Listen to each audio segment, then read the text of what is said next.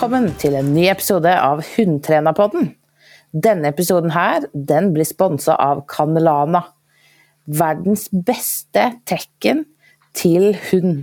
De har et tekken som heter Ambassadør, som er i 100 ull.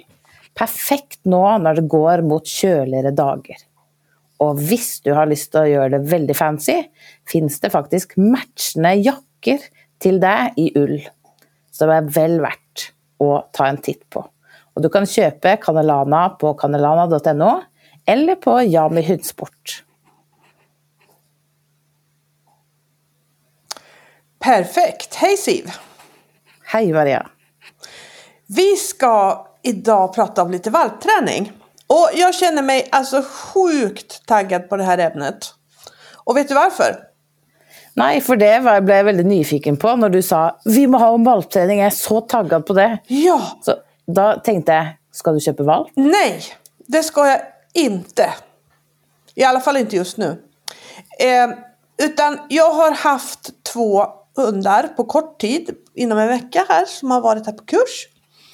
Två unga hundar som hade ganska mycket problem med sig. Och gemensamt för båda de här hundarna är att jag tror att om man hade förstått, om båda ägarna hade förstått hur de skulle ha styrt upp det här från början så hade det aldrig ens behövt bli några problem. Och, och jag känner verkligen, åh, det är någonting som vi, vi behöver verkligen sprida det här med vad man, vad, man, vad man behöver tänka på med valpen för att man ska få till det. För det kan spa, det spar så otroligt mycket både tid, lust och energi skulle jag säga. Så, så jag, jag tänkte verkligen när, när, eh, när jag haft de här två hundarna, vi, vi, åh, vi måste bli ännu bättre på att sprida vad man kan göra. Och faktiskt framförallt sprida vad man kan påverka. För jag tror att det är jättemånga som fastnar lite i att den här hunden, den är si eller så. Och så tror man inte att man kan göra så himla mycket åt det. Men det är verkligen intressant för jag tror att om, om man tidigt tar tag i saker som man märker att man inte vill att valpen ska göra.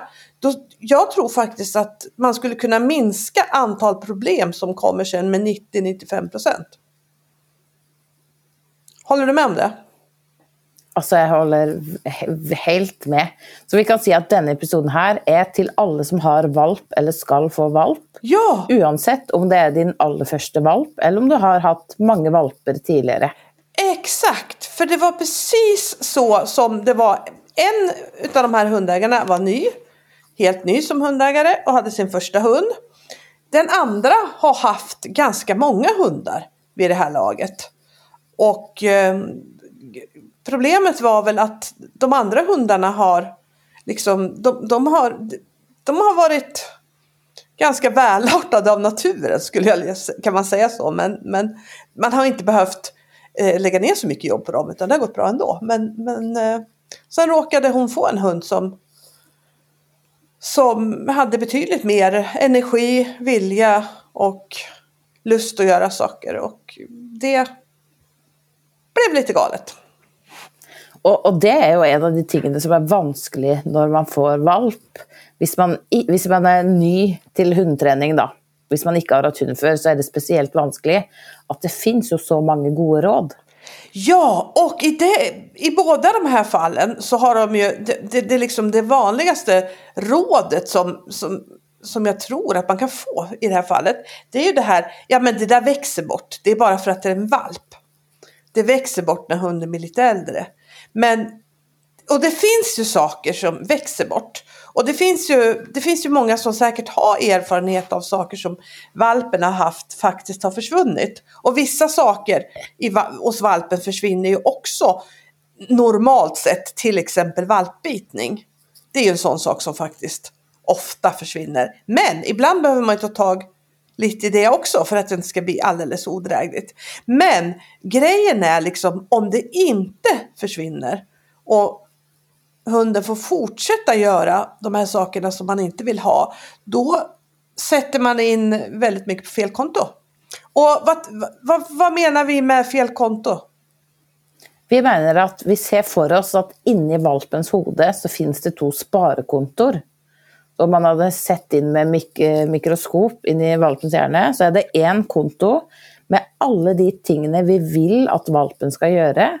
Som att gå fint i koppel, kissa ute och inte inne, komma när vi ropar, hälsa fint på människor och djur. Och så finns det en konto med alla de tingene vi inte vill att de ska göra. Skälla, grave, jaga grannens katt, hoppa på dörrarna. Alltså, det är ju bara upp till det. Men så är det så att varje gång valpen gör något så fyller vi på ena eller andra konton. Så oavsett om vi belönar det eller inte, bara genom att valpen gör det, så blir den bättre på det ena eller det andra. Ja. Och, och det tror jag är den liksom största feilen, eller inte feil, men feilen som många gör när de får en valp, att när valpen är liten så är det ju ingenting som gör någonting. Och den hoppar när den ska hilsa. Ja, det gör ju ingenting. Och se, den löper efter grannens katt, eller försöker i vart fall. den klarar ju inte det. Åh, så gullig. Men så tänker man inte på att varje gång valpen gör detta så blir ju det mer och mer en vana. Lite sånn som vi skapar vanor genom att göra saker många gånger. Till slut blir det automatiserat, det bara sker. Och så när den lilla valpen då kanske blir 40 kilo och plötsligt klarar att springa kapp grannens katt, eller prövar att springa medan du går i koppel, eller inte kommer när du ropar, eller hoppar och välter en person, eller skitner till en person som har fina kläder, ja då plötsligt så tänker man, nej men detta var ju inte okej. Detta vill jag inte att hunden min ska göra. Och så tänker man inte på att, men nu har du övat sig kanske sex eller tio eller månader eller ända längre på akkurat det du inte vill. Och då är det mycket svårare att ändra på det. Ja. Det stämmer, det stämmer jättebra. Och jag tror, jag tror om, om du kommer ihåg det, här, men jag tror faktiskt att du har berättat en story för mig om en av dina grannar som du mötte på hundpromenad. Eh, vars, när du klev undan, det var på den tiden du hade mallar. Eh, när du mötte den där hunden, då stod den längst ut i kopplet och ville hälsa. Kommer du ihåg storyn då? Ja, då kommer jag ihåg. Då kommer du ihåg, ja. Ja, då kommer jag ihåg. Vill du ja, berätta för det... den? För jag tycker den är väldigt intressant. Hur en, en, en grej som egentligen inte var någonting blev någonting väldigt stort i slutändan. Ja, jag husker att jag hade en granne som fick en valp och den var ju så gullig den valpen. Eh, och den hade ju såklart väldigt lust att bort och hälsa på mina, men det var ju då jag hade mallar och då var jag väldigt nöjd med vem de fick hälsa på och inte, för de var liksom stora och brötiga. De måste liksom lära att när vi går på promenad, då ska du inte hälsa. Så varje gång jag mötte henne så gick jag en liten båge och så tränade med mina. Och den valpen den stod så efter oss varje gång vi gick förbi. Och så, ju större den valpen blev, ju mer började den att stirra på mina. Den stoppade upp och stod och stirrade. Och jag husker inte hur gammal den var, hvor det då gick över till att den började att göra utfall. Ja. Och det tror jag var, inte för att den var arg, den var inte sint, den var inte rädd. Det var bara frustration. Ja, men slipp mig fram då, jag vill ju hälsa. Och så hade den fått stått och övat sig så många gånger på det, att då hade liksom det eskalerat och blivit till att den gjorde utfall. Ja, och du berättade att den skällde ju sen även på folk och eh, folk som kom med barnvagnar och, och att det här smittade över på lite allt möjligt och det blev plötsligt skitjobbigt att gå Ja. ut med den här hunden. Och detta var ju en hund som, den var ju egentligen bara snäll, men det visste ju inte folk som mötte den. Nej. Och om du har en hund som skäller på hundar och folk, ja, barnvagnar och cyklar, och, så är det inte så kul att gå ut. Nej, Man det lite att, man, ja, att det inte är så kul. precis. Och det som jag har liksom tänkt mest av allt på med denna storyn är om denna personen hade tagit tag i detta i samma sekund som, eh, som valpen var liten, så hade det inte behövt att bli ett problem. Vad, med, vad hade du tänkt då om man säger så, ta tag i det? Vad hade du gjort om det hade varit din valp? Ja, jag hade ju tänkt, jag vill inte att valpen min ska öva sig på att stå och glo på andra, för jag vet att det kan eskalera. Och då tänker jag alltid, okej, okay, vad är det motsatta av det? För jag, jag prövar alltid finna, kan jag finna ett eller annat som jag kan belöna? Jo, det motsatta det är att valpen ser på mig. Det kan jag belöna med godis eller leksak. Och så hade jag tänkt att varje gång som vi möter någon så hade jag försökt att fånga om valpen tillfälligtvis såg på mig och belönade det. Eller kanske började att backa och så belönade när valpen då följde, snudde sig och såg på mig.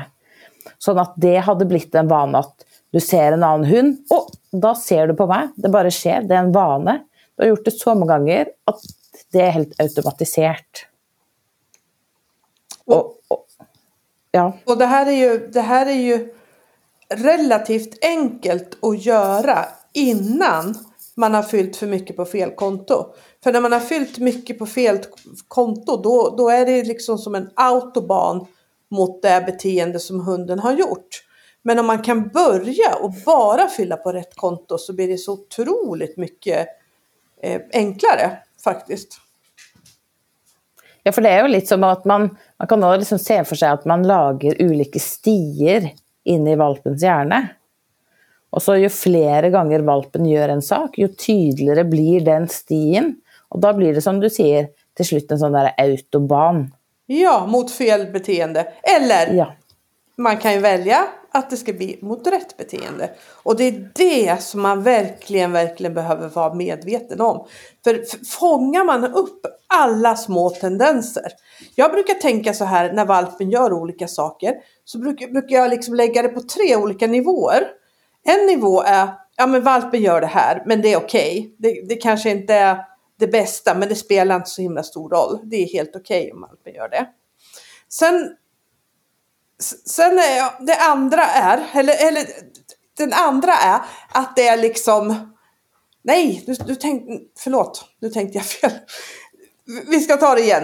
Eh, den första nivån, det är sånt som jag vill att hunden ska göra. Eh, det är ju liksom, det är okej okay att bara belöna det. Det andra är neutrala saker som, som jag tycker att, ja men, det kanske inte är världens bästa grej som hunden gör, men det spelar inte så himla stor roll. Eh, därför att det, det, det kommer inte att störa oss så mycket i vardagslivet. Eh, den tredje grejen, det är ju saker som jag inte vill att den ska göra. Och är man lite smart då så, så väljer man sina strider här. För när man tränar vardagslydnad, det, det misstaget som jag tycker jättemånga människor gör och tror, det är att vardagslydnad handlar om att skapa en robot till hund som gör precis allting som en liten engelsk skolpojke med eh, skolkostymen på liksom och aldrig hitta på någonting och inte är det minsta busig eller ja men du vet. Men det är ju inte det som är grejen. Vardagslydnad tycker jag är allting som gör att just ditt liv med just din hund blir bra. Och har du liksom hundra saker så är det jättesvårt att fixa till det. Men har du kanske en fyra, fem saker som är väldigt viktigt för just dig för att det ska bli ett bra vardagsliv. Då kan du ju vara extra noga med dem då. Eller vara väldigt konsekvent med just dem då. Ja, för jag tänker lite samma som det, att, att man har liksom eh, nivå 1 som är okay, detta är liksom saker som okej, okay, eh, om det sker eller inte, det kanske är lite irriterande, men det är inte så nöje. Och så har man nivå 2 som är detta är en sak jag vet kommer till att irritera mig. Detta må jag ta tag i. För detta, sån hundhåll vill jag eller vill jag inte ha. Och så har man nivå 3 som är detta går ut över andra. Och det, då är liksom det det viktigaste att ta tag i. Och ett exempel på liksom, nivå 1 för mig är eh, valpen stjäler socker hemma. ja, det är lite irriterande men det är inte så farligt. Eller så har man eh, nivå 2, att valpen vill inte komma in när jag ropar. At det är en sak som irriterar mig våldsamt. Det tar jag tag i. Men så har man nivå tre, som er eh, valpen gjør utfall eller springer bort til folk eller hunder. Det går jo utover andre. Det må jeg ta tak i først. Da er liksom det det viktigste. Ja. Helt. det er jo, ja, man har jo, har jo et stort ansvar som hundeeier. Både tenker at man har det for sin egen del og for sin egen hund. At man vil jo at andre skal ikke føle at man eh, hva heter det, ikke går i veien, da, men ikke er til bry for andre. Og så har man jo et ansvar for hele liksom, Hunde-Norge eller Hunde-Sverige. Ja. At, og liksom folks generelle oppfatning av hunder. At jo flere liksom Ja, men snälla hunder då, man, man möter på, ja men ju mer positiv blir man ute hunder. ja. Utan tvekan. Och, och det som jag tror är liksom lätt hänt då, när valpen är liten så kommer den inte när du ropar, men då kan du kanske springa efter och fånga den. För du får ju tag i den. Och så blir valpen lite större och då klarar du inte att få tag i den om den inte kommer när du ropar. Och ofta då, eller när det har gått lite tid till, då känner man okej, nu har jag fått ett problem, nu måste jag ta tag i det. Men då är det ju mycket svårare att, få, att lösa upp det än om man hade liksom tagit tag i det med en gång. Ja, verkligen. Men vilka ska man lyssna på då? När man kommer nu som ny eh, valpägare så är det ju väldigt många som har eh, tips och goda råd. Allt från grannen som hade en hund för 40 år sedan till, till kanske den som tränar hund jättemycket eller familjemedlemmar. Ja men alla brukar kunna ha något litet tips angående hundträning. Vem ska man lyssna på? Ja, det där är ju supersvårt. Och, och i vart fall när man är helt ny och inte vet vem som har rätt eller inte. Jag har ju lust att säga, dere kan höra på oss. men, kanske, men kanske man kan säga så att eh, hör på de som har hundar som du vill ha. Eller hör på de om du har eh, om du har någon, eh, någon som prövar att ge dig råd om inkallning och så har de väldigt god inkallning på sin egen hund, de kan ha den lös överallt, ja då kanske det är värt att höra på. Eller så är det någon som har goda råd om inkallning men det är inte inkallning på sin egen hund, ja kanske man inte ska höra på de. Det tycker jag var ett eh, faktiskt ex extremt bra råd. Och det skulle jag kanske vilja skicka med till, eh, till, många, till många ställen i, hund, i hundvärlden. Faktiskt. Eh, titta på personens eget resultat. För det talar om hur bra personen är på att, att göra just det här. Oavsett om det är kanske någon hundsport eller om det är vardagslydnad som inkallning och sådär. Och det, ja, jag tycker det faktiskt är jätte, jättesmart. Och, och Ja. För det är ju ofta skillnad på teori och praxis. det är ju det som är det stora, stora problemet i hundvärlden. Att teori är en sak, praktik är en helt annan sak. Och jag har varit väldigt intresserad av det egentligen. Ända sedan jag började på, jag läste några år på universitetet. Och bland annat så läste jag en del pedagogik. Och innan jag skulle Innan jag började så var jag så otroligt taggad liksom. För det var ju olika professorer som hade hand om den här pedagogikundervisningen. Så jag kände verkligen att nu, det här kommer bli, jag kommer att få lära mig nu från top of the top alltså. Så jag var, jag var verkligen, verkligen taggad på det här. Och jag blev otroligt besviken när jag upptäckte att det fanns ett antal av de här, dock inte alla, för en del, någon var, någon var bra, några var halvdana, men några var helt kassa på. Eh, de, de, de kunde prata om sitt ämne, men de kunde inte alls få ut det när de hade en lektion. De kunde inte använda den pedagogiska teorin som de kunde allt om. De kunde inte använda det i praktiken. Och, och det, det gjorde mig, det, det, det, det är en sak som jag fortfarande funderar jätte, jättemycket på. Hur kan man hålla på med någonting så himla länge utan att egentligen lära sig det? Jag tycker det, är, för, för mig känns det jätte, jätte, jättemärkligt.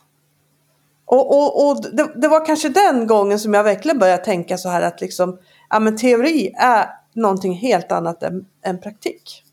Det spelar ingen roll att du kan det i teorin. För det, det kommer inte automatiskt ut i praktiken. Och det såg man ju väldigt, väldigt, väldigt tydligt där då. För eh, det spelade ingen roll att du var professor och att du kunde allt om olika slags inriktningar i pedagogiken. Eh, du kunde ändå få till världens tråkigaste undervisning. Eller världens sämsta undervisning. Otroligt nog faktiskt. Mm, gott poäng. Ja.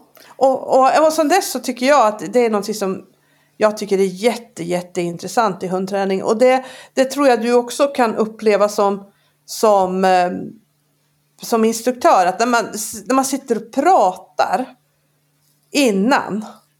Så, så det, det, det, ibland så missbedömer man folk helt och hållet efter vad de pratar om. För de känns, oj jäklar, här kommer det någon som verkligen, verkligen är duktig.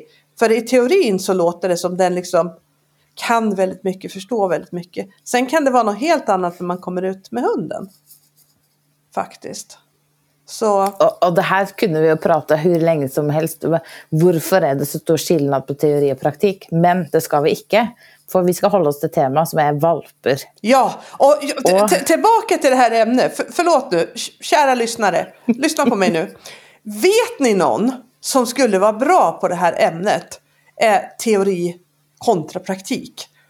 Snälla, skicka ett mess på oss på, på Facebook eller Instagram eller skicka ett mail eller whatever.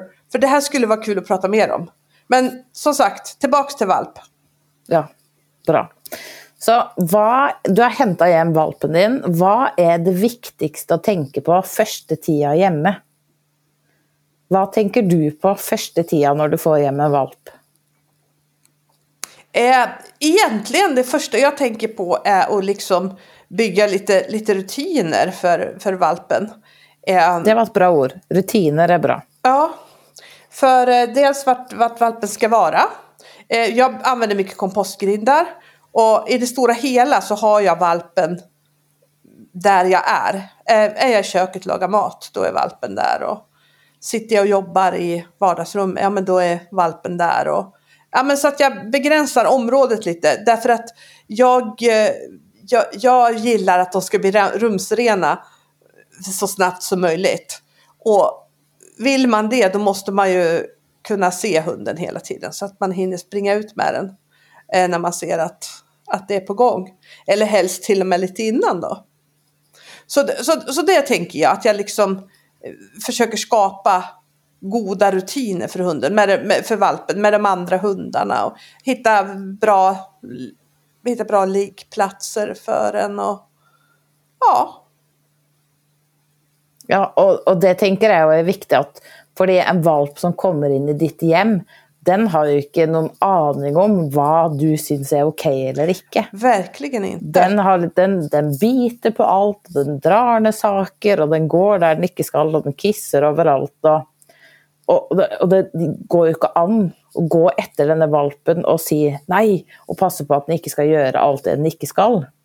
Nej. För då får man ju en himla dålig start Ja, och ganska tråkig start. Och det är precis som du säger här också när, när, när vi säger rutiner. I det så, så liksom tar man ju bort. Men jag brukar ta bort mina mattor och ta bort saker man är rädd om. Ta bort eh, krukväxter som står på golvet kanske. Och, ja, men ta bort allting som, eh, som man absolut inte vill att valpen ska få tag på. För även om man har koll på den så kommer det ju att hända liksom det blir ju lite som uh, att ha ett litet barn. Att man bara måste liksom tänka, okej okay, vad här kan valpen få tag i och ödelägga? Och kan jag liksom stänga av eller fjärna det? Ja. För dessa sakerna, det är ju en sån ting som går över när valpen blir äldre. Verkligen, verkligen. Så då är det bara om att, den icke, att det inte sker så mycket. Mm. Men det kommer till att ske, garanterat. Absolut. Absolut. At den, at den tar saker den ikke skal. Og, og der er det veldig stor skillnad på valper, i hvert fall det jeg har fått. Noen er bare De biter ikke på noen ting. Eh, De forstør, de ødelegger ingenting. Og så har du noen som De finner alltid noen ting de kan forstørre. Som de kan, en sko de kan gnage på, eller en matte, eller Altså, det akkurat som det klør i tennene på dem. Mm. Og der er jo sånn Begge deler er normalt. Ja, Og da kan det jo lett hende at har man hatt en valp som ja, men bare var snill og ikke beit på noen ting, og så får man neste valp som er det motsatte, så kanskje man er litt uforberedt på det. da, At oi, Men vad tänker du, om man har en hund som är väldigt, väldigt bitig, vad har du gjort med dina hundar som har, som har varit lite tuggmaskiner? Eh, forsøkt å rydde bort alt som jeg er redd om. Altså vi- saker som 'denne må ikke forvalten få tak i', ok, ta det bort. Og så to, så har jeg masse ulike bein eller leiksaker som de kan få tygge på. For det er jo noen valper som har veldig sånn tyggebehov, og da må de jo få utløp for det. Og tre, så leker jeg jo mye med mine valper fra start, og da tror jeg att de får ut mye av det behovet der. Det tror jag också. Och det var faktiskt en av de här hundarna som var hemma hos mig. Tyckte jag hade fått ett ganska dåligt råd i det fallet. Att hon hade fått råd att hon skulle träna passivitet med den. Och det betydde att hon skulle träna hunden på att den skulle stå stilla och inte göra någonting. Och att den inte skulle hålla på med några, den skulle inte ha några grejer utan den skulle bara ligga stilla och allt sådär. Och, och, och, och i det fallet så bedömde jag det precis tvärtom. Den här hunden skulle göra mycket och leka mycket och sådär under liksom till exempel när de var ute med den. För då tror jag att den hade automatiskt blivit mycket, mycket lugnare inne liksom. Hade for du der sier du en viktig, Ja, der sier du en viktig ting da, som, som jeg tror vi tenker likt på. At vi vil jo at valpen skal få ut mye energi når de er ute. De skal få springe, de skal få leke, gå på promenad. Sånn at de er rolige, altså lugne, inne. ja. For det er jo òg en sånn vane eller rutine man kan skape. At når vi er inne, så hender det ikke så veldig mye kult. Men då är du också ganska trött efter det vi har gjort ute. Så det blir naturligt att ligga och slappa av. Ja, och det gör ju livet så otroligt eh, mycket enklare faktiskt. Och det, det tycker jag jag märker av ibland när jag är utomlands och bor hemma hos folk. Att eh, jag skulle säga att i många länder så har man inte alls samma tradition av att gå med hundarna som man har i de nordiska länderna. Här är det ju liksom, i princip alla går ju med sina hundar. Mer eller mindre i alla fall. Men där är det kanske inte jättevanligt att det är många som inte går med hundarna alls utan de har dem kanske på tomten och så tränar de och, men de går inte så mycket promenader. Och det, som- det som jag reagerar på då det är ju att de är eh, otroligt jobbiga inne. Eh, och det är, jag, är inte, jag är inte alls van vid det för, för mina hundar redan ganska tidigt. Det är klart när de är valpar då, då, då sover de ju, då är de ju vakna och håller på att stöka lite inne också. Men de vuxna hundarna de, de, de ligger och slappar inne liksom. För de eh, får ju, sin, får ju ut sin energi ute. Och, och det gör ju också att hundägarlivet blir betydligt enklare kan jag tycka. Just sådär en, en, än att man ska försöka Ja, är de inte trötta när de är inne då, utan har, ska ta ut all energi inomhus så kan det bli ganska stökigt faktiskt. Och det, det tror jag också faktiskt en, en anledning till att jag, jag älskar hon, eh, vad heter hon nu, veterinär Molin på Instagram som skriver om eh, hon skriver om eh, Valper og aktivitet. valpar och aktivitet och, och hundsjukdomar och allting runt liksom hund och sjuk och friskvård kan man väl säga. Att hon gör. Och hon har ju också skrivit ganska mycket om det här att hur viktigt det är att låta valparna få röra på sig. Ehm, och faktiskt röra på sig kanske i skog och mark och få bygga upp muskler och och senor och leder och inte sådär att man ska gå kanske flera mil med valpen men lugna promenader där, där, där valpen får röra sig fritt i skog och mark. Det tror jag bygger upp eh, jättestarka och fina kroppar. Plus att man tar ut en hel del, del energi och hunden blir mer lugn och harmonisk. Ja, Valpen det tror jeg òg. Ja. Og, og det husker jeg. Jeg gikk eh, to år på førskolelærer på eh, universitetet eh, og studerte det. Vet du hva det er? Førskolelærer. Mm, Förskola, ja. Og da lærte vi jo at når ungene er små, eh, jo mer de får liksom gå i skogen eller springa och härja. Varje gång de liksom gör en aktivitet, så byggs det, om jag husker det rätt, muskelfibrer tillpassade den aktiviteten. Så om du till exempel bara går på platt underlag, så byggs det liksom muskler till det. Men om du går i ulendt terräng så bygger det, det muskler till det.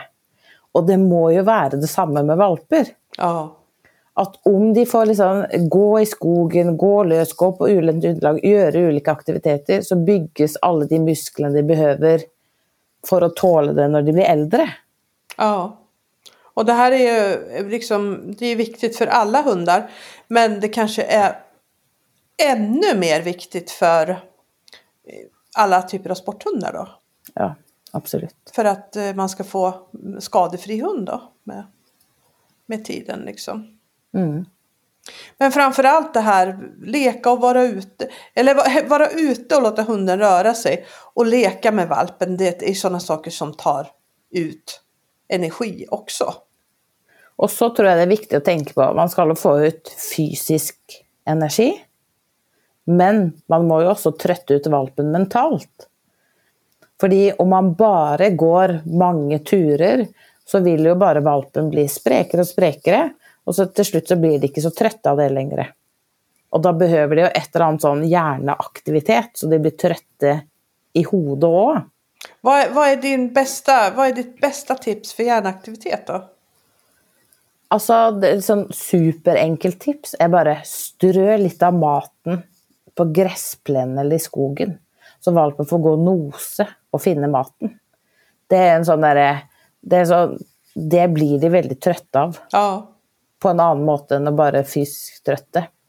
Så det, og, og da kan man jo videreutvikle det til Vi har jo f.eks. i Best hver dag så har vi jo skrevet et kapittel om ulike former for näsarbete man kan gjøre med valpen eller med hunden. Vi har hvordan du kan starte å trene spor, starte med å gjemme saker eller gjemme personer. Dette er jo liksom videreutvikling av å strø godis på gresset. Så, så det er liksom den enkleste tingen. Og så den andre tingen er i leiken, når du leker med hunden din, begynn å gjøre små, enkle øvninger, så den, valpen må tenke litt. Fordi både blir valpen trøtt, og du har bruk for disse øvningene seinere. Og valpen kommer til å synes at det er veldig kul å være sammen med deg. Som gjør det mye enklere å trene innkalling seinere, f.eks. Kan du ge ett exempel på någonting som man kan träna på när man leker med hunden? Är det något mer konkret exempel? Um, jag får si att jag har en lång flisflette, då. Och så drar jag den längs backen. så får valpen tak i den, så drar vi lite. Och så får jag valpen att släppa. Antingen enten ved å gi en godis eller bara ta leksaken. Och så tar jag den på ryggen, och så bakker jag undan valpen utan att si någonting. Och så må valpen klure ut Hur ska jag få tak i den leksaken igen? Hvis den følger etter, da får den tilbake. Og denne liksom enkle øvningen her er liksom grunnlaget for at valpen skal gå fint i koppel når den blir større, og for at den skal komme på innkalling. Fordi man skaper en motivasjon for å følge etter oss uten at vi sier noe. Ja, varför är det så viktigt att man inte säger någonting då?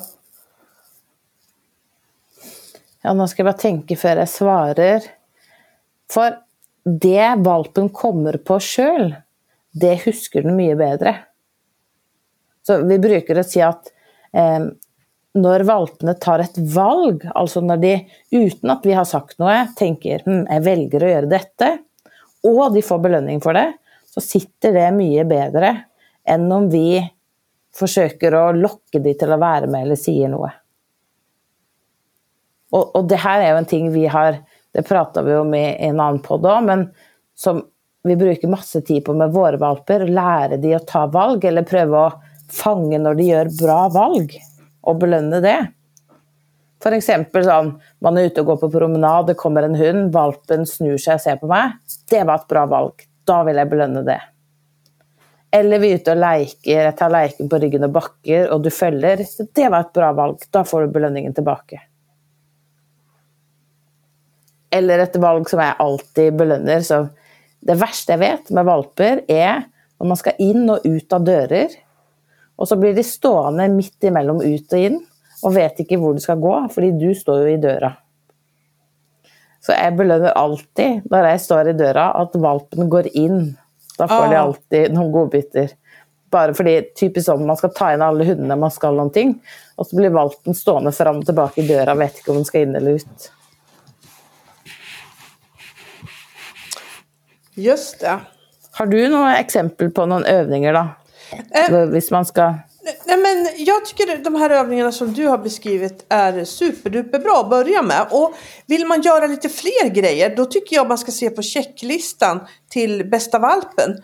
För där finns det massor med sådana här små övningar. Och vill man ha ännu mer lite träningsövningar ehm, då ska man se på checklistan till eh, bäst var dag. För där hittar man massor med små övningar som man kan göra med valpen. Och de här övningarna är super, i starten på checklistan, är jätte, jätte, jätteenkel. Så där är det lätt, lätt, lätt att komma iväg med massa små övningar. Eller komma igång med massa små övningar. Och är det till och med så här att man vill kanske träna och att man siktar mot någon hundsport, ja men då kanske det är checklistorna i eh, bästa starten man ska se på. Men eh, och, oavsett liksom vilken checklista man gör så, så, så allting som man gör och allting som man har lite koll på att man gör, det, vill- det vill säga checkar av, eh, går vidare med övningen, liksom tar liksom nästa steg. Det gör ju att man sätter in en massa på rätt konto och det blir på rätt konto på samarbetskontot samtidigt som man bygger upp ju mer du gör med din hund ju mer träningsbar blir hunden. Så det här blir ju liksom träningsmässigt så blir det här ett hjul som kommer lite i snurrning och som du har en otrolig nytta av eh, längre fram oavsett om du inte ska träna någonting, eh, oavsett om du inte ska eh, tävla eller något sånt där utan bara att du har en hund som, som förstår inlärning, kan man säga det? Ja men det kan man säga för det, det finns hundar som, som, som förstår det här med träning och de är lätta att träna och det finns hundar som inte alls förstår det här med träning och de är mycket, mycket, mycket svårare att träna.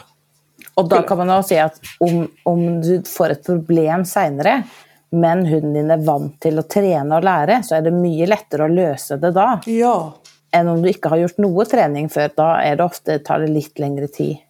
absolut. Och det, Och jag må bara säga, checklistorna till bästa valpen, det tror jag är de mest peppiga checklistorna vi har. ja, For det er så mange fine farger, og det er jo både liksom sjekklister for de ulike øvelsene, som innkalling og fint i bånd, men også hvordan du skal få valpen til å være alene hjemme. ja, det är ju en sån här superduper Ja, viktig grej. tisse, og tisse ute og ikke inne. Og, så boka 'Beste valpen' er allt du behöver första tiden med valpen. Alla de tingene vi tänker ja, men detta är viktigt, detta är saker vi gör med våra valpar. Både valpbiting, miljöträning, socialisering och övningar som att hilse fint och gå till veterinären och bli hanterad. Och jag, jag, jag tror faktiskt att det är lite så att eh, hur många hundar man än har haft. Jag tror att det är smart att lyssna, eller lyssna, läsa. Man kan lyssna på boken också för den. Bästa valpen går att lyssna på också på, På Storytel. på Storytel och alla Ja. ljudboksbolag. Men, Ja. men eh, den går ju också att eh, Ja, du kan ju också läsa den då. Men oavsett vilket, liksom, oavsett man haft hund väldigt länge så tror jag att det är så otroligt smart att bli påmind om, om allting. Även om man egentligen vet det, kanske, så behöver man bli påmind liksom, om en del saker. Skulle jag säga. Men du, vi ska runda av podden för idag. Ja, det ska vi göra. Ja, vi hoppas att du som har hört på har fått lite sån inspiration och motivation till din egen valpeträning, oavsett om du har valp nu eller ska få. Och så vill vi säga tusen tack till Canelana som har sponsrat detta inlägg. Världens bästa ulltecken både till hund och till människa. Ja, De, de produkterna där är väl värt att köpa. det är jag helt enig om. Som jag har numera ett grönt, ett rött, ett blått täcke till mina tre. Så det är jättelätt att hitta rätt täcke för rätt hund.